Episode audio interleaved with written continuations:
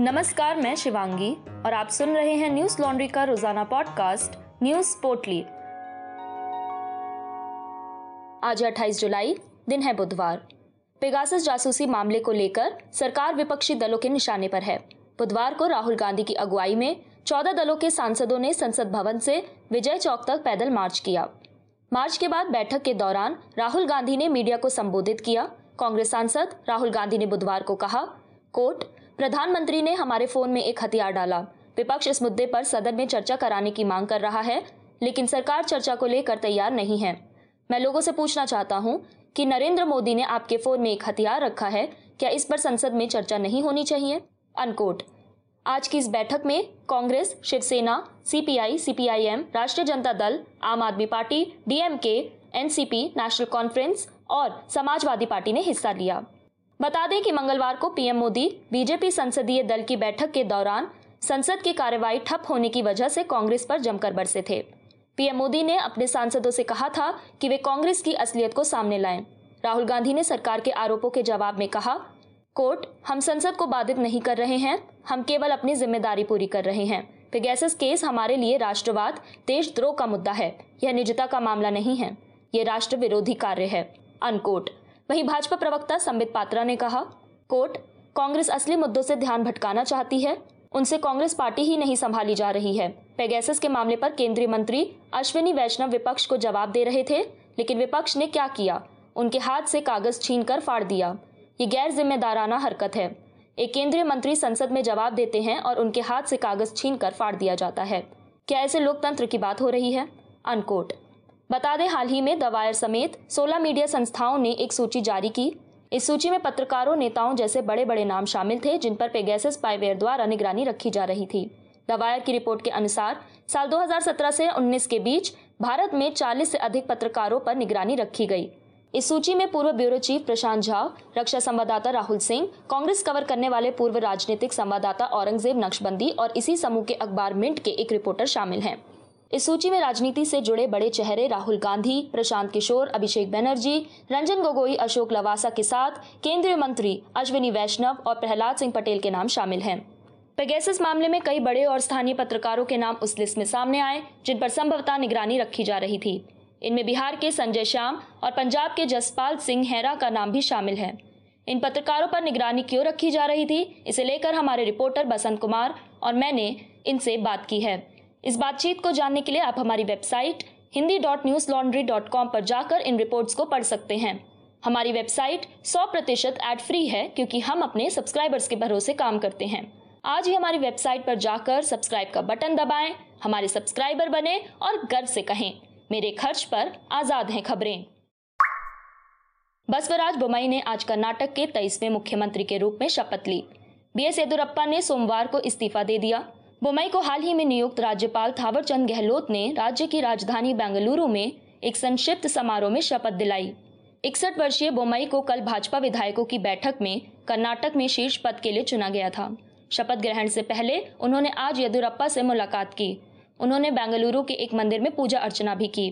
प्रधानमंत्री नरेंद्र मोदी ने बोमई को बधाई देते हुए कहा कि वे अपने साथ लेजिस्लेटिव और प्रशासनिक अनुभव लेकर आए हैं।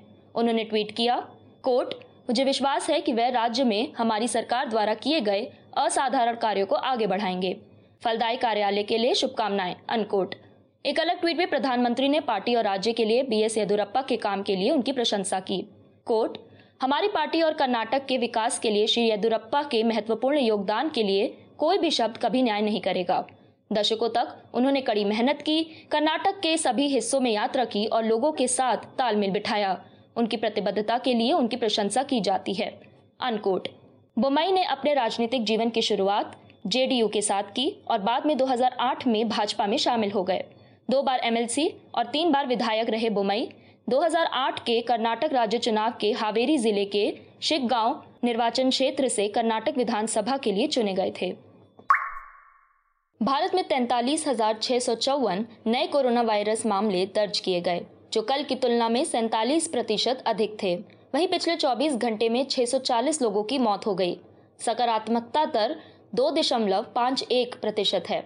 केरल में बाईस हज़ार एक सौ उनतीस मामले हैं, जिसके बाद महाराष्ट्र में छः हज़ार दो सौ अट्ठावन, मिजोरम में एक हज़ार आठ सौ पैंतालीस, तमिलनाडु में एक हज़ार सात सौ सड़सठ और ओडिशा में एक हज़ार छः सौ उनतीस मामले हैं।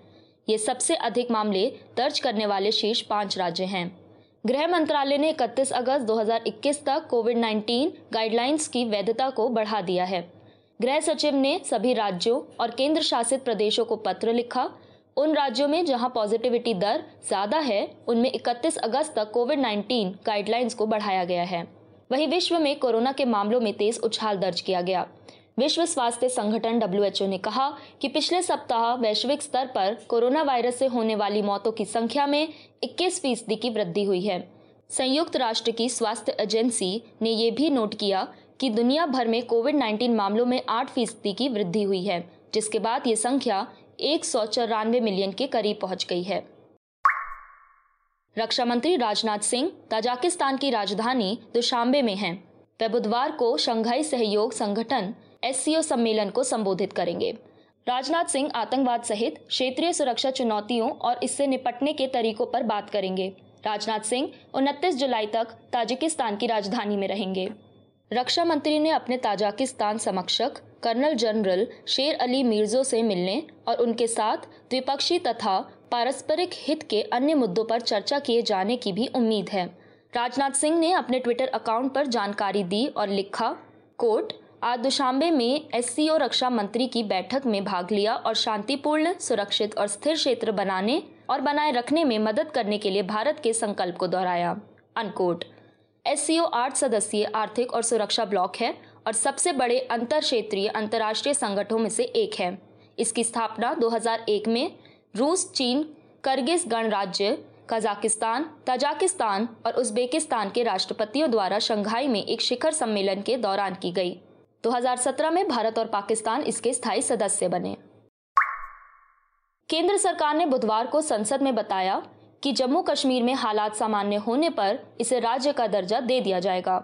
गृह राज्य मंत्री नित्यानंद राय ने राज्यसभा में कहा कि सही समय आने पर इस बारे में फैसला होगा। शिवसेना के राज्यसभा सांसद प्रियंका चतुर्वेदी की ओर से पूछे गए सवाल के लिखित जवाब में उन्होंने ये बात कही। अगस्त 2019 में अनुच्छेद 370 और सैतीस ए के निरस्त होने के बाद जम्मू और कश्मीर ने अपना राज्य का दर्जा खो दिया। तत्कालीन राज्य को तब जम्मू और कश्मीर और लद्दाख के केंद्र शासित प्रदेशों में विभाजित कर दिया गया था। नित्यानंद राय ने एक अलग सवाल के जवाब में राज्यसभा को सूचित किया कि जम्मू और कश्मीर में आतंकवाद से संबंधित घटनाओं में 2019 की तुलना में 2020 के दौरान उनसठ प्रतिशत और पिछले साल जून तक की इसी अवधि की तुलना में जून 2021 तक 32 प्रतिशत की कमी आई है।